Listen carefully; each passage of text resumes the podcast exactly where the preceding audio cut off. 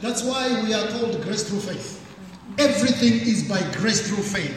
And, and now, I just want to show you one thing which connects with our vision because many people, they use this scripture to lead people to come to Christ. They say, oh, you know, God loves you, it's by grace, you, it's not of works, you know. You just come as you are and then you're saved. But there's one thing that many, many people, many believers don't get is that to be saved is much more than your sins to be forgiven. In fact, your sins were forgiven many, many, many years ago. All you need is to accept Jesus as your Lord and Savior. The word to be saved, to save or saved or salvation, it comes from a Greek word called sozo, which means to be whole, to be made whole, to be made complete, and to lack nothing. Now, the word salvation, it carries five important words five important meanings that you need to understand. And number one is forgiveness of sins, which we all know, right? But many people, many religion, religion, it will pack you there. Your sins are forgiven, but you need to work your, your, your life out. But no, salvation is much more than that. It also means physical healing. Amen. Just as you are saved, your, your sins are forgiven, you are physically healed. It also means deliverance from every kind of oppression. That's salvation. It also means protection, to be protected of the Lord. That is salvation. And it also means prosperity. So, because Jesus died once, can we agree on that one at least? So, if he died once, he died for all those things once. Hallelujah. Which means it comes as one package. When you are saved, your sins are forgiven, so to speak, but you are physically healed, you are delivered, you are protected, you are prosperous in the same package. But somebody will say, oh, well, I'm healed, but I don't see the healing. Well, I'm, I don't see the prosperity. I'll ask you one question. If somebody comes and they say they want to, to accept Jesus as their Lord and Savior, you pray with them, they are saved, right? If next week they come and they say, ah, you know, you prayed with me, but I don't feel saved, are you going to pray with them the same prayer again? No. no. Why? Because they were saved when they prayed, isn't it? What you need to do now is to teach them the Word of God so that they understand that they are saved. In the same way, when you pray for somebody to be healed and they don't feel it, what they need is not another prayer. What they need is understanding of the Word of God so that they, the, the, the, healing now will begin to come out from their, their spirit realm. The same with deliverance, the same with protection, and the same with prosperity. So, right now, I'm talking to people who are prosperous. You may feel like, oh, but I don't feel it, I don't see it. You need to go into the Word. That's why when you come, we give you the simplicity of the Word and the power of the Word. And you are able now to tap into your prosperity and be effective. Amen. Amen. Now, somebody will say, but how do I apply it? It's so difficult. It's very easy. Colossians chapter 2, verse 6, it says, As you therefore have received Christ Jesus the Lord, so walk ye in him in other words, the same way that you receive Jesus is the same way that you receive healing, is the same way that you receive deliverance, is the same way that you receive protection, is the same way that you receive prosperity. And how do you do that? By grace through faith. When you accepted Christ Jesus, maybe you had committed the worst sin and you felt like you didn't deserve it. But how did you receive it? Did that stop you? No, you were still saved. Why? Because it is by grace through faith. It's not about us, it's not about you, it's about what Jesus did. So, in the same way, you receive your healing. In the same way, you receive your deliverance. And when you have received it now, you don't continue to pray asking for it. You now thank God for it and begin to go into scriptures so that you are able to to understand and receive it. Amen. That's our vision, uh, uh, vision verse for the week. But we are we are we want to continue with our series. Uh, for some of you who are joining us, we've been we've been talking about your dry season is over. That's the series, and now we are on part three of the dry season is over. I would encourage you that you indicate through the grace communication card if you want the other two messages because they will just bless you. And and and after today, I tell you that. Uh, you will never be the same again. And so, part three, we are looking at Jesus' first temptation. We're looking at how Jesus uh, went into the wilderness so that we don't have to go into the wilderness. Jesus suffered on our behalf so that we don't have to suffer. And so today we are we are going to start looking at the temptations. We can't cover three three of them because there's a lot that we need to do. And so we are looking at the first temptation and it is an identity check. In other words, to, you, you are checking yourself who are you? And what do you do and where what do you belong and, and, and so on and so forth. And so the key scripture that we have is Isaiah 43, verses 18 to 20. It says, Do not remember the former things, nor consider the things of old. Behold, I will do a new thing. Now it shall spring forth. Shall you not know it? I will even make a road in the wilderness and rivers in the desert. The beasts of the field will honor me, the jackals and the ostriches, because I give waters in the wilderness and rivers in the desert to give drink to my people, my chosen people. You know, sometimes when you read the Old Testament, it's kind of confusing whether when is it going to happen and, and, and what shall I do to make it happen. But I want to encourage us as church that there's one thing that's very important. We should always read the scriptures in context. What it means is you don't pick a scripture and run with it. You need to read the scriptures before above and the scriptures below so that you get to understand what is he really talking about. And the second thing is we need to interpret scripture with scripture. I don't just begin to tell you what I think this scripture is saying. I need to look for other scriptures to support what I think it is saying. And that is very, very important. And so, the context of this prophetic word, it is the verses before, which is verses 15 to 17. It says, I am the Lord, your Holy One the creator of Israel, your king. Thus says the Lord, who makes a way in the sea and a path through the mighty waters, who brings forth the chariot and horse and the army of the powers. They shall lie down together, they shall not rise. They are extinguished, they are quenched like a wick.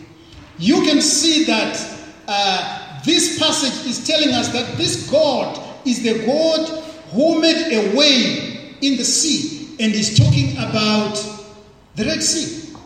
When the children of Israel were coming out of Egypt, they were crossing the Red Sea and he made a way where there was no way, where there was water. So he's kind of saying, look, the same God who did this, he is about to do a new thing. So this is to encourage you now that you are not banking on a God who may let you down. But is a God who has done it before and he will do it again. And what did he do at the deliverance of the Red Sea? Be blessed. He demonstrated mighty power. I mean, water, it piled up like, like sand on this side and on that side. And the children of Israel walked on dry ground. And when the armies of, of, of the Egyptians, they came, the water closed in and killed them like that. So he demonstrated mighty power. Number two, he did the impossible to keep his covenant. There's another series that we, we, we've just finished that the blessing is in the covenant. Here, the children of Israel were under the covenant of Abraham. So, God had promised Abraham 430 years earlier that your children will go to Egypt, but after 400 years, I will take them out. So, because God had promised that He was going to take the children of Israel out of Egypt and the time had come, and there was the Red Sea, then God said, Red Sea or no Red Sea, my children are crossing. Hallelujah. And that's the God of serve now. It doesn't matter whether there's a Red Sea, it doesn't matter whether there's a mountain, it doesn't matter what is standing in the way, because your time is up that thing is going to move in the name of Jesus. Hallelujah. And then he said, God fought for Israel.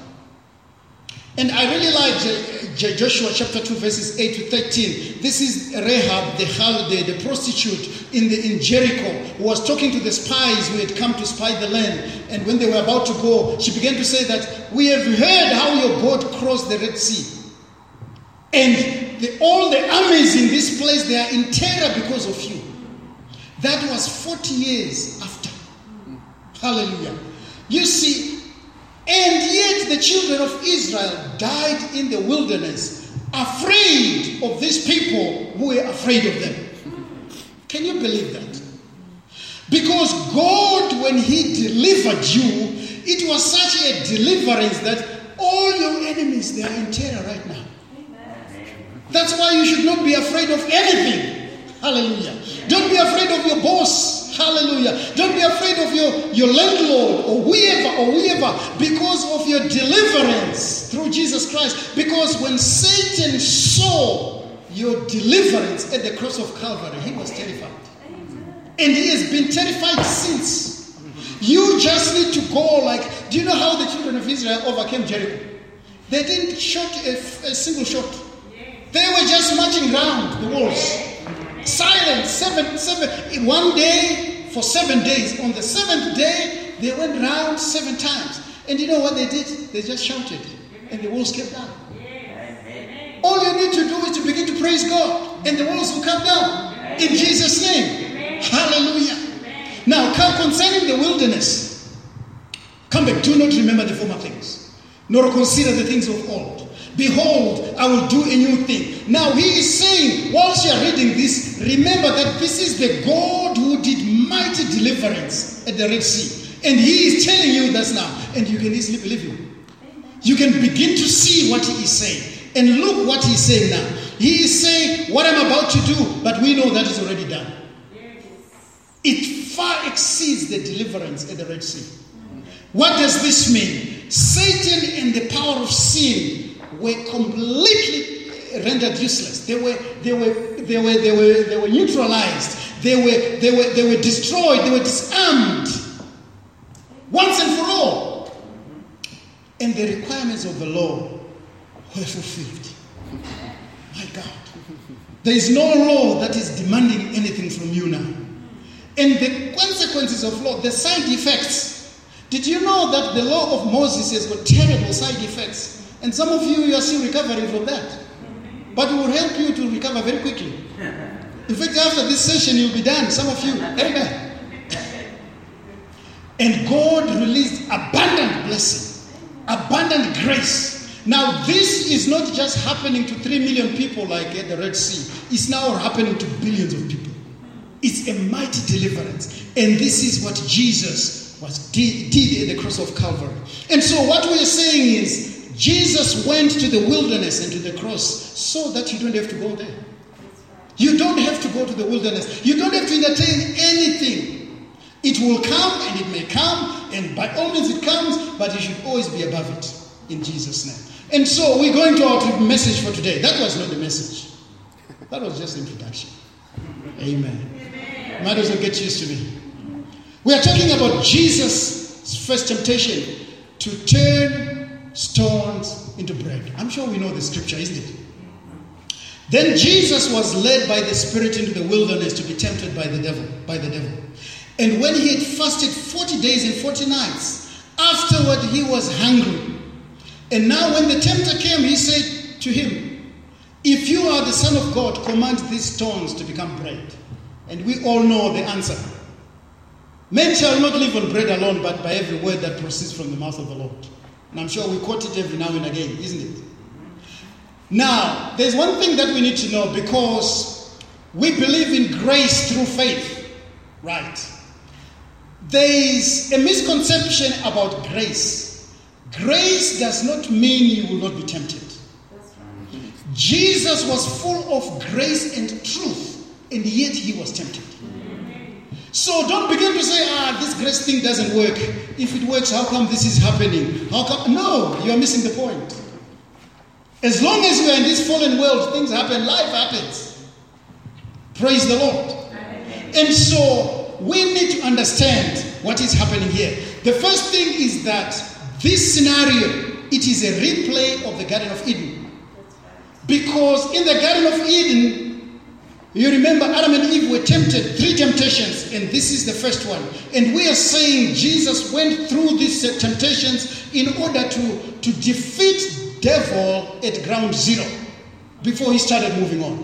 Amen. We say, I think last time we said it was the handover takeover. Abraham, because Jesus came to finish what Adam failed, he had to pick up the pieces from where Adam left it. And he left it in the wilderness. And that's why Jesus had to start his ministry in the wilderness and change that wilderness into a garden. Amen. Hallelujah. And how did he do it? He had to go through what Adam went through. And that's why we call it an identity check. Hallelujah. And so the whole thing about food, it was appetites. The temptation of appetites, and that is what we are struggling with here every day. And you see, how did it happen in the Garden of Eden? When she saw that the tree was good for food, it was good for food.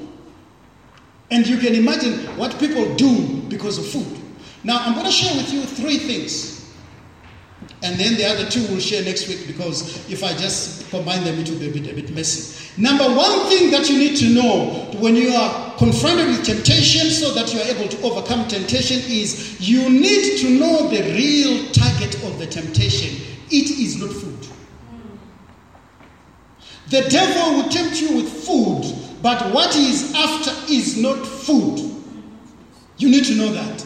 Because in the garden, again, if you eat this, you will be like God. This is what the devil was saying. And to Jesus, he said, If you are the Son of Man, are we together? And you and me now, it says, if you are a Christian, why is your life so upside down? it's the same thing, just different colors.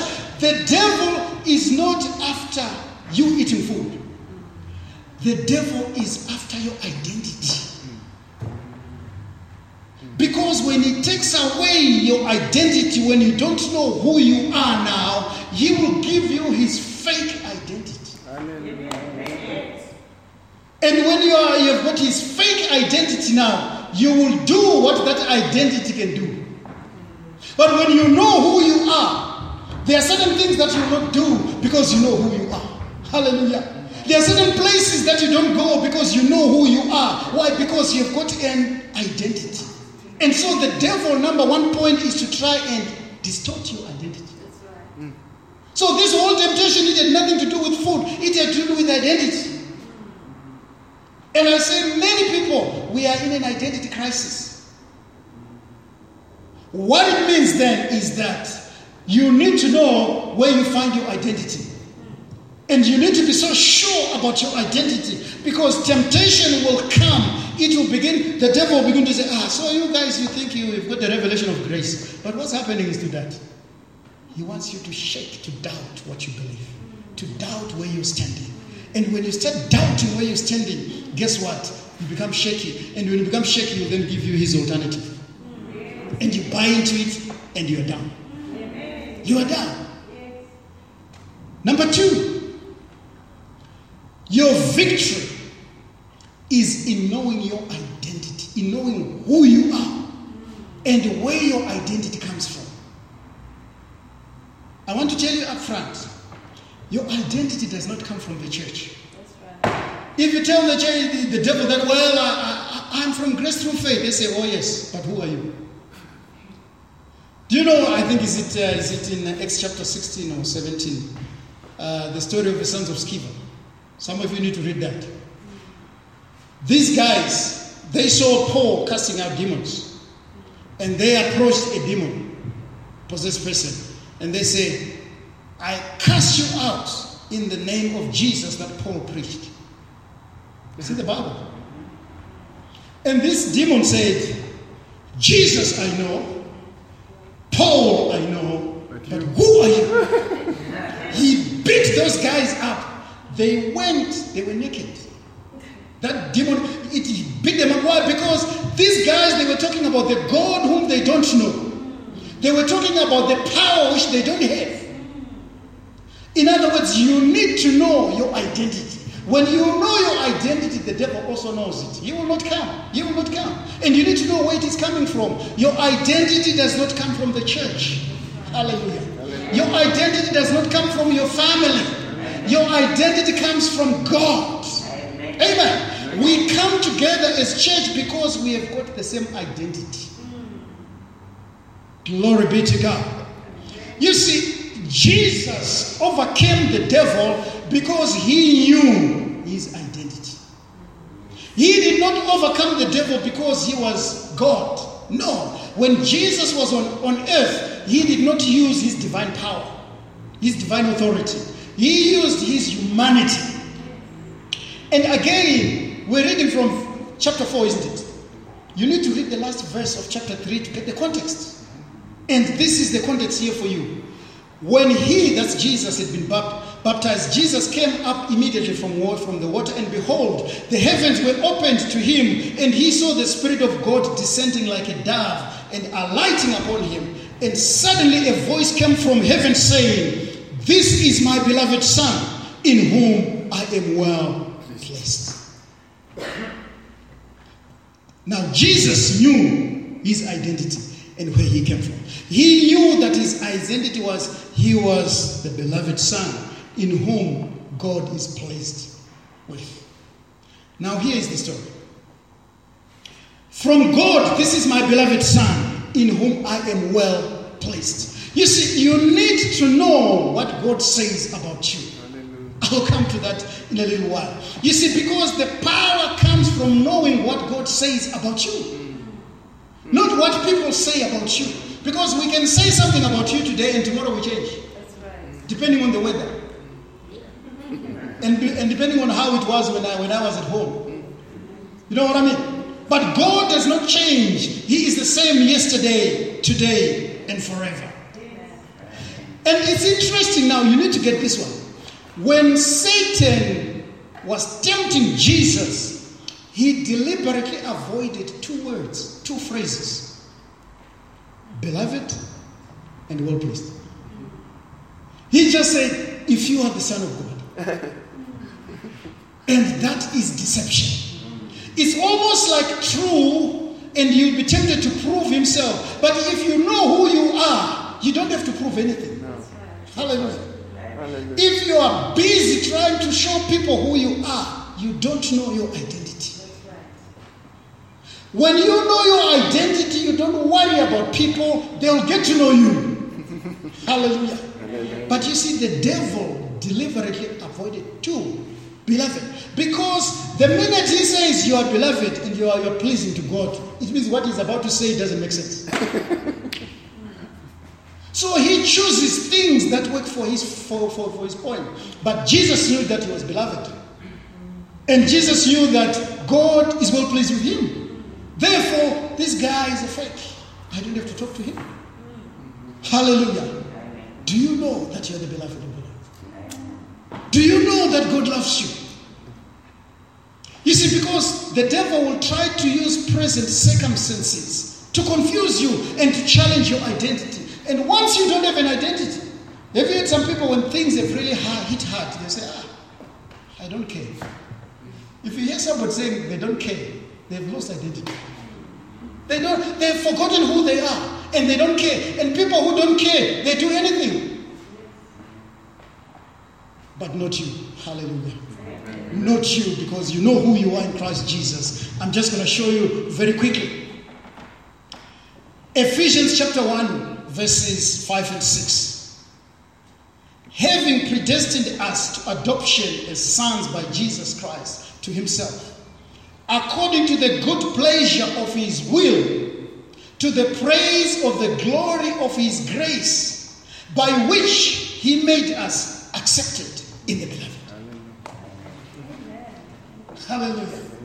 It is this grace now that has made you accepted in the beloved. Remember, Jesus is my beloved Son. And because he is pleasing to God, whatever the Son says, the Father will agree to. And the Son said, this one is mine. And father said, It's okay. You are accepted. The word accepted, it's this word, the Greek word, that way you get accepted. I think it's only used twice in the Bible. The first part is here. The second part is in Luke chapter, chapter 1, when the angel Gabriel came to Mary and say, highly favored. The same highly favored, you can translate it, accepted. Highly favored of the Lord, accepted of the Lord. Mary was highly favored because she was going to carry Jesus in her womb. But you are equally highly favored because now you carry Jesus in your spirit. Hallelujah. Oh, glory to God. But now you are even at a higher level now because Mary carried the Jesus who was a baby, the Jesus who had not been glorified, the Jesus who had not uh, killed, who had not defeated the devil. But you carried the glorified Jesus now.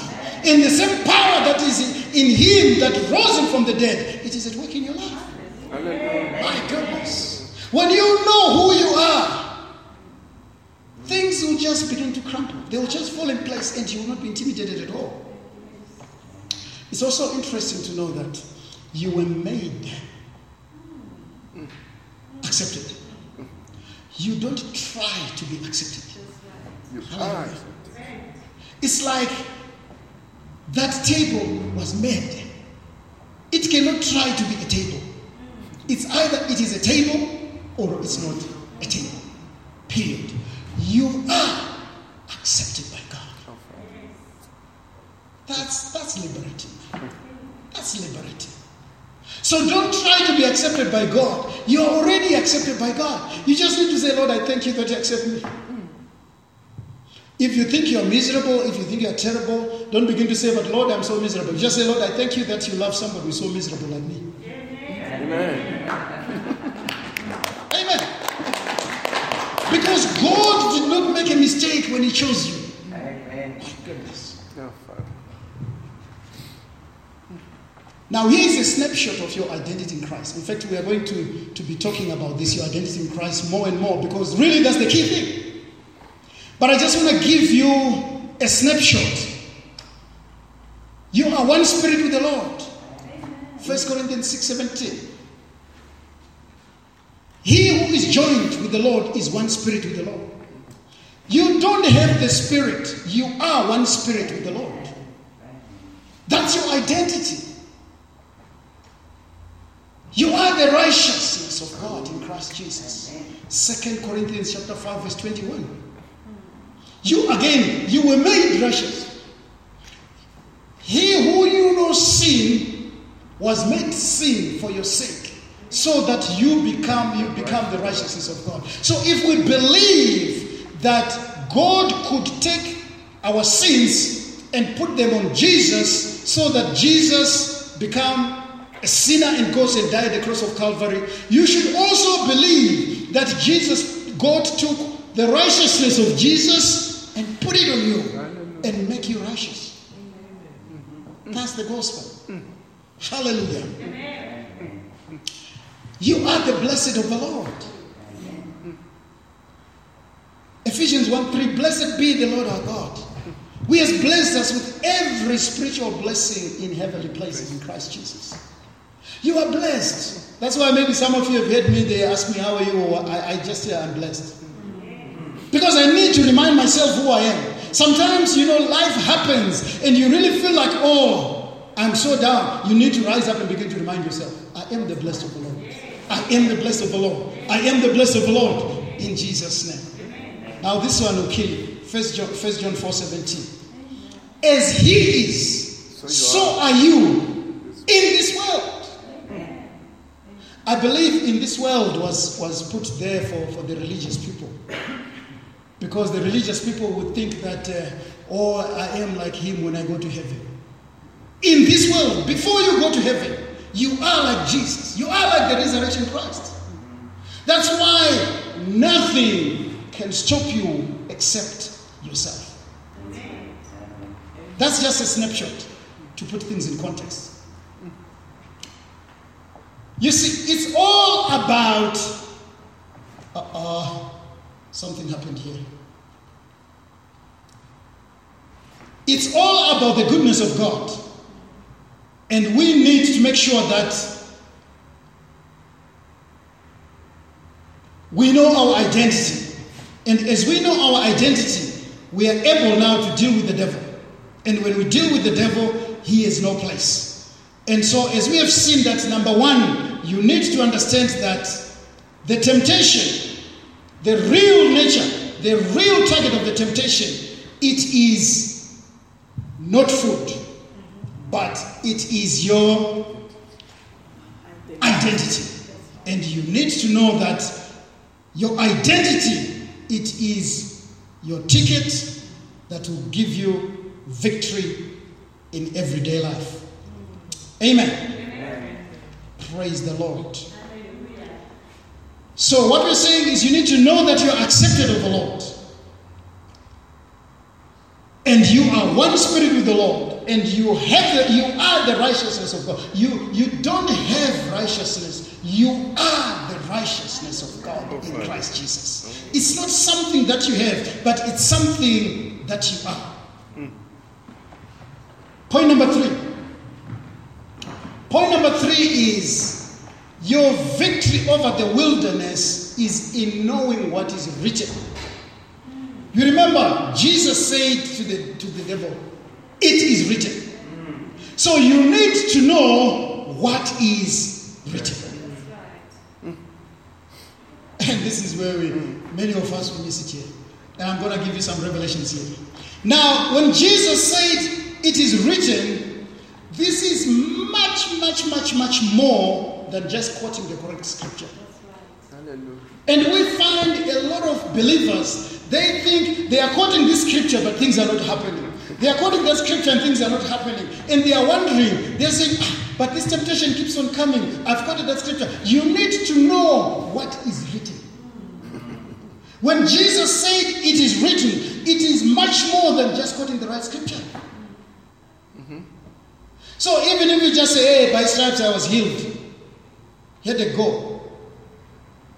You need to know what was written. You need to know what is behind all that stuff. Now, Jesus was making reference to the abundance of grace, even in the wilderness.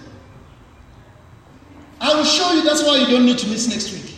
Because I will show you the abundance of grace that is in the wilderness, or that was in the wilderness, and yet people died in the wilderness.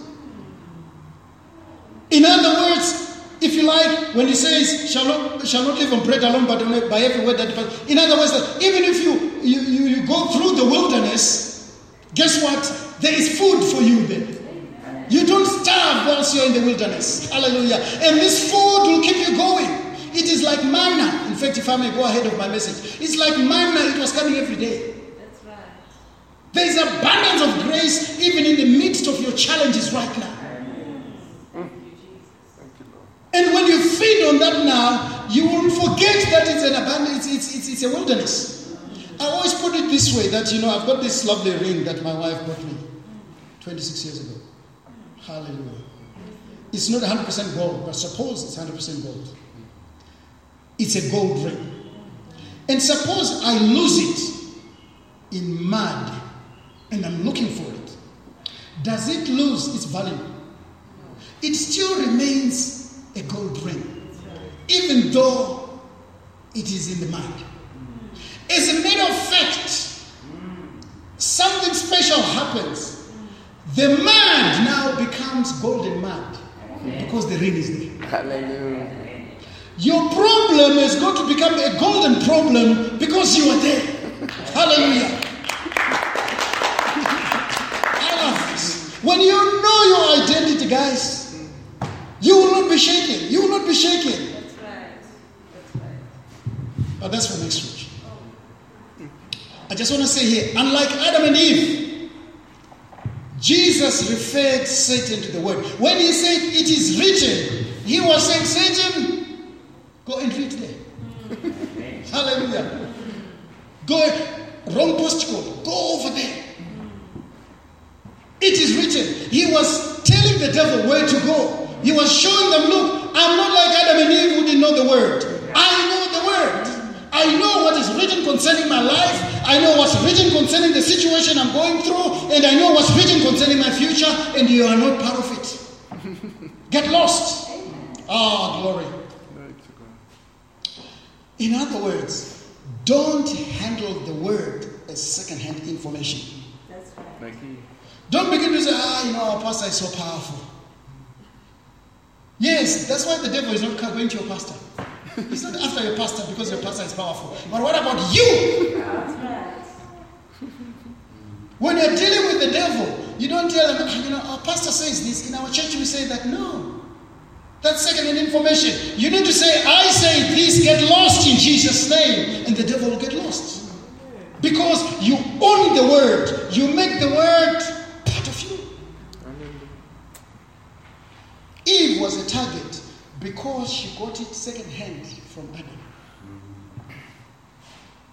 Some of you need to ask yourself, why is the devil troubling, troubling me? Is it because I, I handle the word of God as second-hand information? Because if it is first-hand information, the devil knows he will not come. He's got limited ammunition, you know. You'll not waste it on where it is just going to be wasted. Number two, you need to know what is written. Now, here, religion has put a heavy burden on people. And I'm sorry to say that even today, some people right now they are recuperating at home because they have been hit hard by religion. You see, because religion adds on to the word. That's right. And it started in the Garden of Eden. Do you know how it started? They sewed these clothes from leaves and added on to themselves so that they would be accepted by God. That's religion. If you're trying to do something to be accepted by God, it's an add on. And we call it religion. It's heavy. I'll give you some scriptures as, as, as we close. Number three point here is that where do you refer your problems to in life? Some people they say, oh, well, this is my problem. Ah. You are taking ownership of your problem instead of taking ownership of the Word of God. Huh? For you, for some of you, not really you, but those who are going to listen from what I'm saying, you know, your problem is more real in your life than the Word of God is real in your life. And that's where the problem is. The Word of God should be more real than the problem. Where do you refer your problems life? Refer them to the Word. That's why Jesus said, Speak to the mountain. You speak to the mountain about your God. You don't speak to your mount. You don't. You don't speak to God about your mountain. Many of you, every night before you go to sleep, you, you, you now refer God to your problem. You need to refer the problem to your God. Are we together?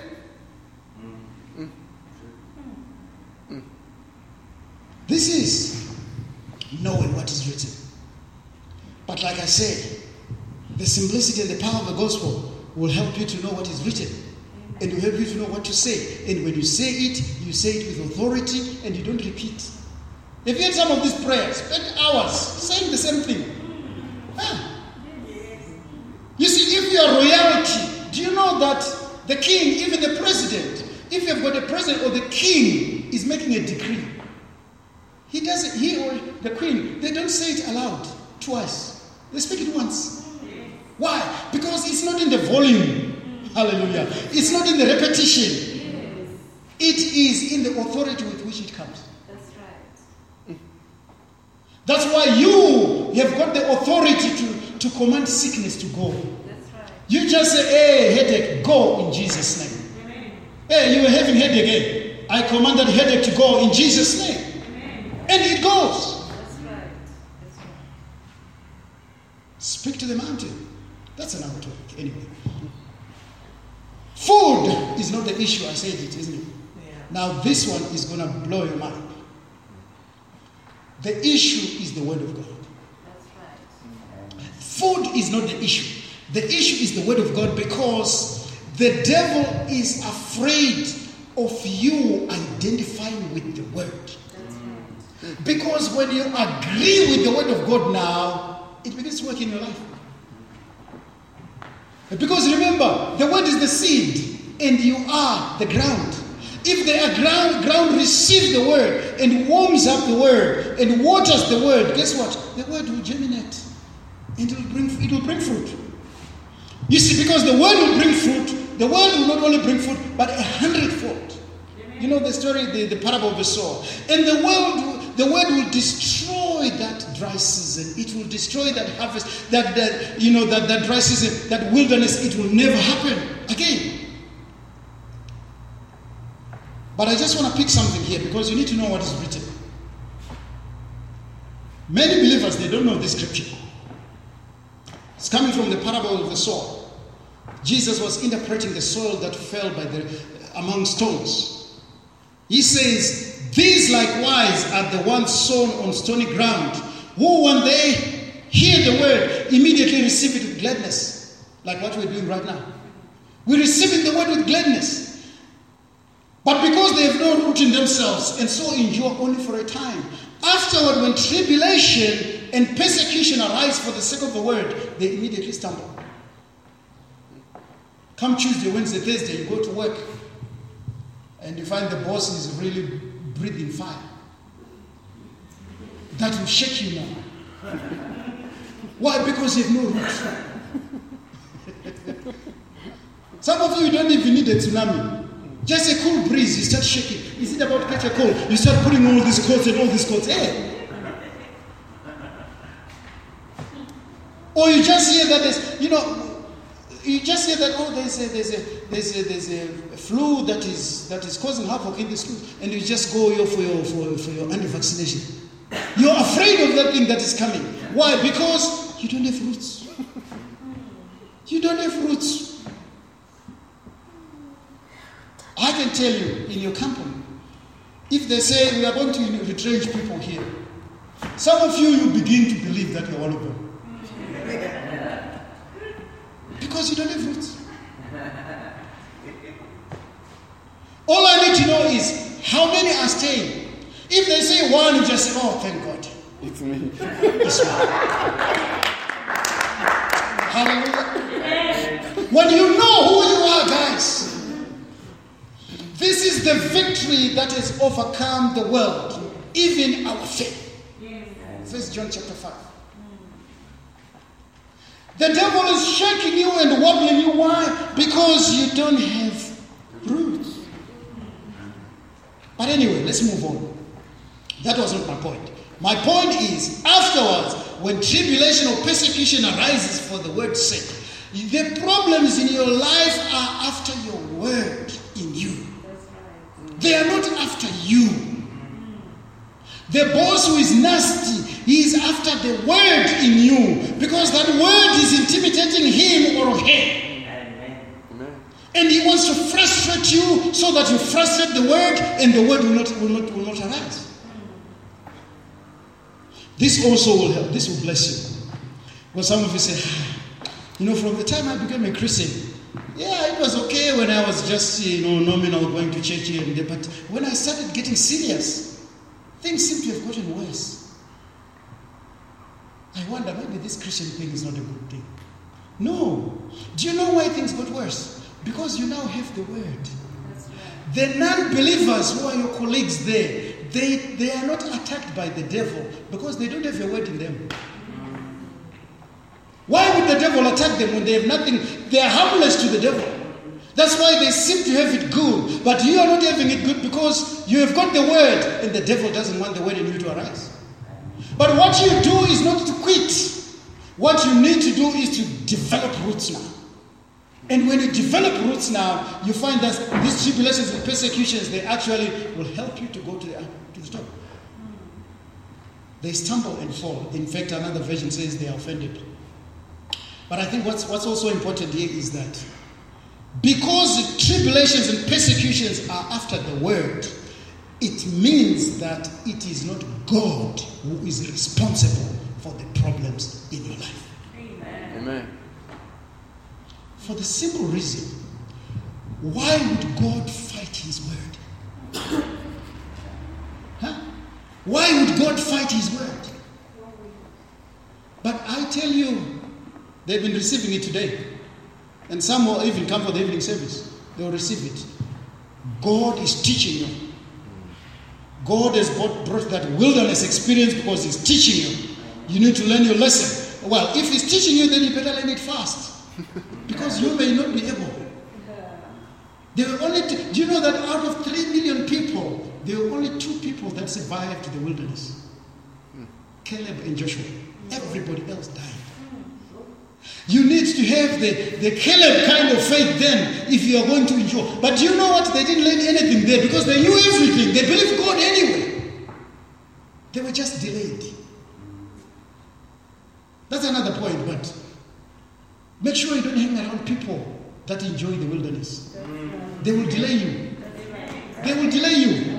And they will weigh you down. And you may even lose your faith in the process and fail to make it. Because the wilderness is terrible, friends, I tell you. Psalms 107, verse 20, it says that He sent forth His word to heal our diseases and to stop us from our destructions.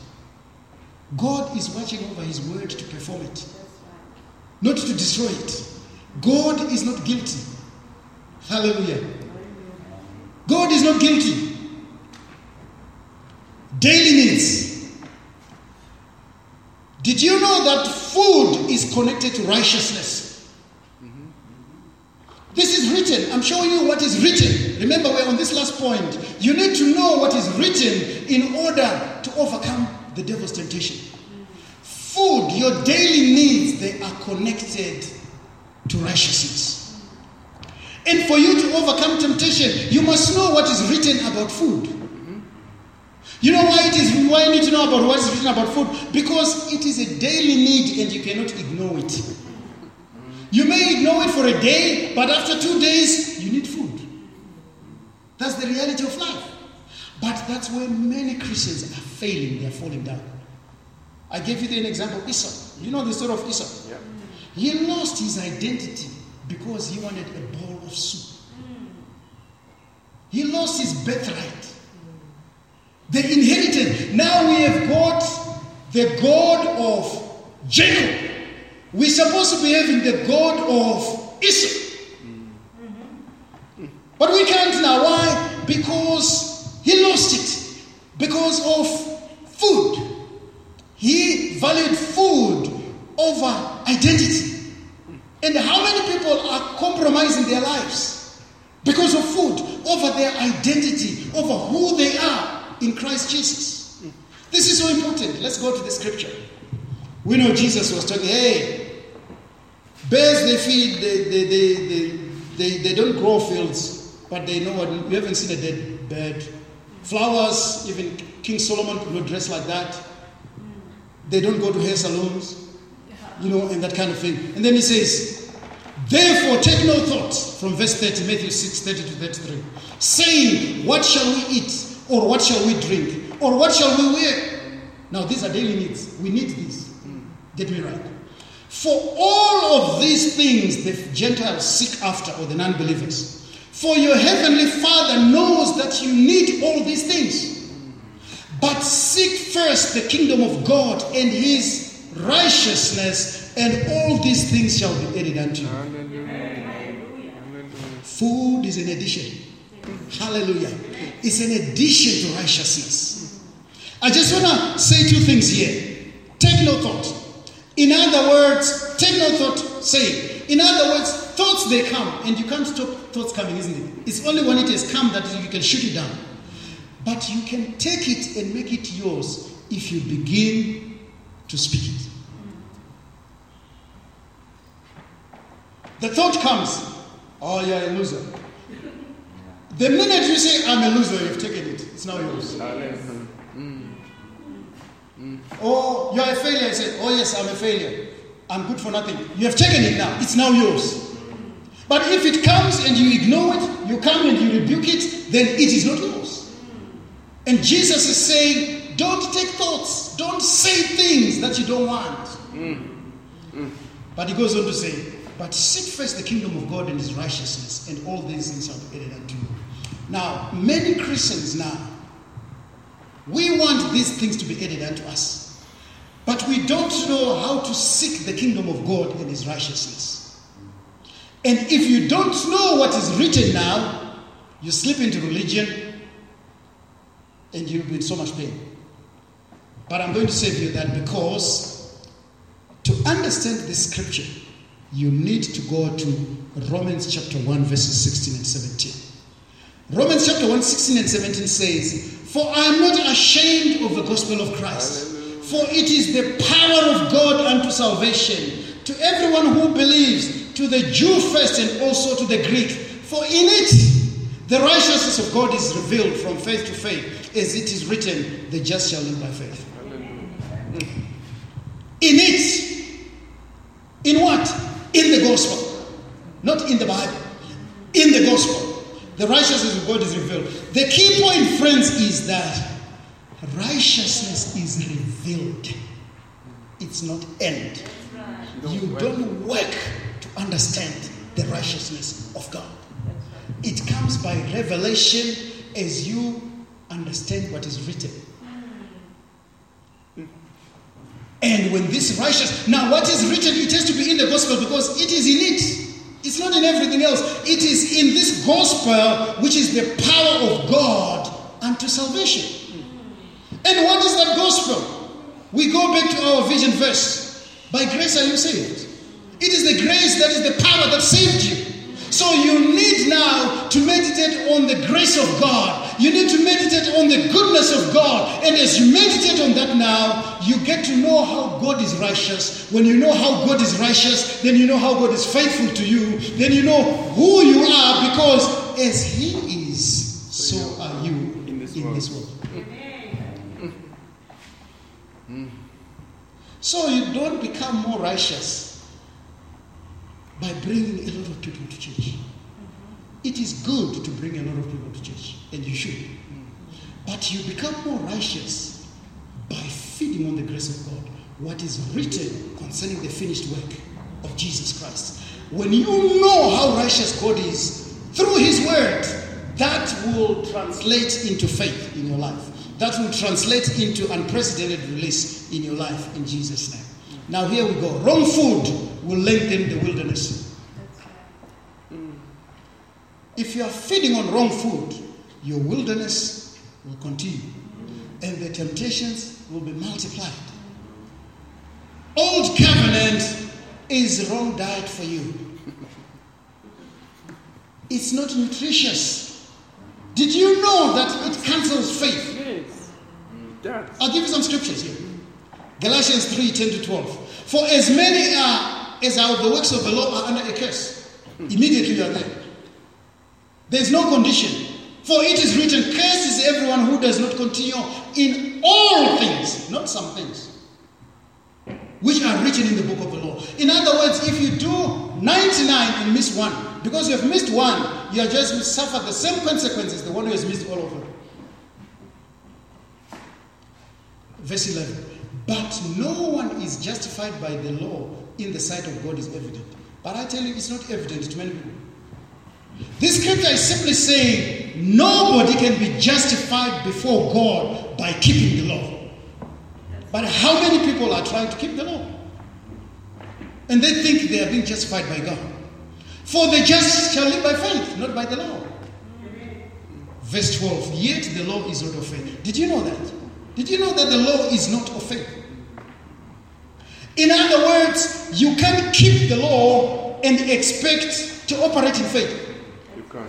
at the same time because the law is not of faith. That's right.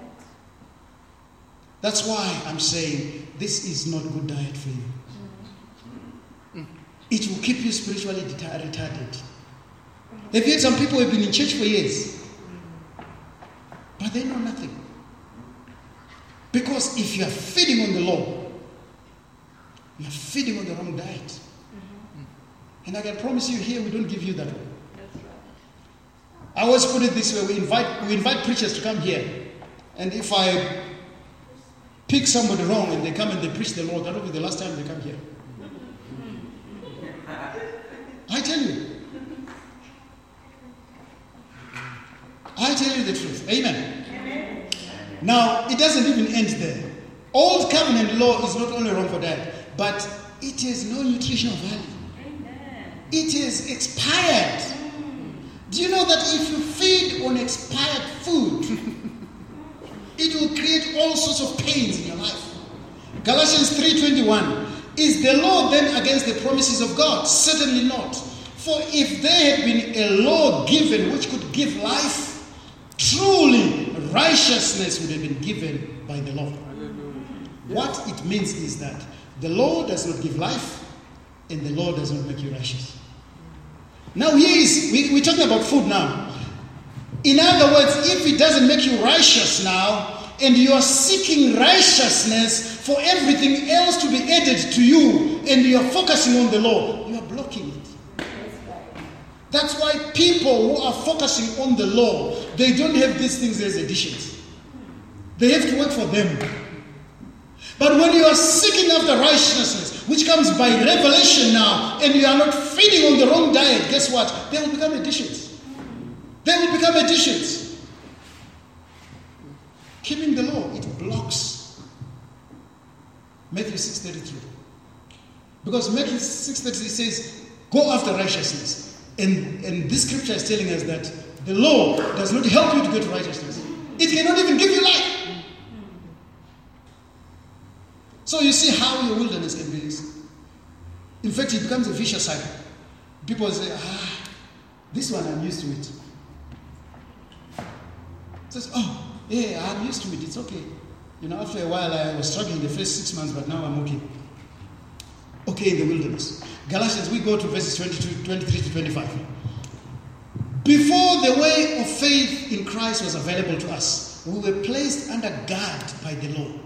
We were kept in protective custody, so to speak, until the way of faith was revealed. Verse 24. Let me put it in another way. The law was our guardian until Christ came. It protected us until we could be made right with God through faith. And now the way of faith has come. We no longer need the law as our guardian. The law expired when Jesus came. Yes. Don't feed on expired food. It brings all kinds of unnecessary pains. Hallelujah. Somebody will say, Oh, so what is the right food? The right food leads to, as I conclude, the right food leads to right living and right believing. And you may have well, as well guess, grace is the right food for you. Why am I saying this? Hebrews chapter 13, verse 9. Do not be carried about with various strange doctrines, for it is good that the heart be established by grace, not with fools which have not profited those who have been occupied with them. Hallelujah. Hallelujah. I love this. I love this. Your heart should be established by grace, not by all these other doctrines, all these kinds of foods, because those who tried it, they didn't profit. It didn't profit them. Here's another one. Don't mix these diets. Say, ah, okay, I'll, okay, I'll take a little bit of this, a little bit of that. You know, we do this, maybe, maybe the ladies, you know, got some food that's been in the fridge for a couple of days and it's kind of going, it's not quite bad, but it's kind of getting bad. Just say, ah, no, we can't just throw this away. Why not just take a lot of good food and then mix it and then people will not even feel it. You may get away with it with your physical food, but with this thing, you can't because you will vomit. You will vomit because Romans 11 6 tells us if by grace, then it's no longer of works.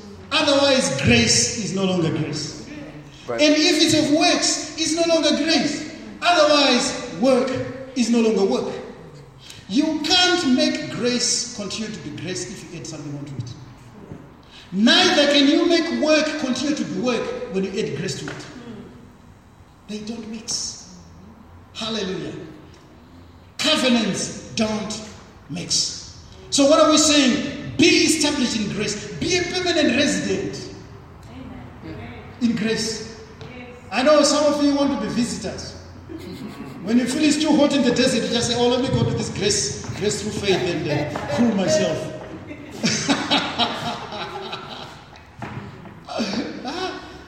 It might be too hot, you will not have enough strength to get to the grace. Hallelujah. Be a permanent resident and enjoy the benefits in Jesus' name. We are talking about Jesus' number one temptation turning stone to bread. It's all about the grace of God. That is what is written. Acts 20 32. So now, brethren, I command you to God and to the word of his grace, which is able to build you up and to give you an inheritance among all those who are sanctified. Grace will build you up, it strengthens you in times of temptations. And temptations happen every day because you've got to make decisions every day. Grace gives us an inheritance because it delivered us from the wilderness because Jesus is grace personified. The lessons we have learned today, as I conclude, is number one, you need to know the real target of the temptation. It's your identity. You need to know your identity in Christ because that is your number one defense post. And you need to know what is written. It is about the grace of God because that is your victory. I'll conclude by saying don't miss next week. You will love it. But let us pray. Father, we thank you. We thank you, Lord, for your grace. We thank you, Lord, for your abundant grace, abundance of grace that we have in Christ Jesus. That even right now, the wilderness is no more.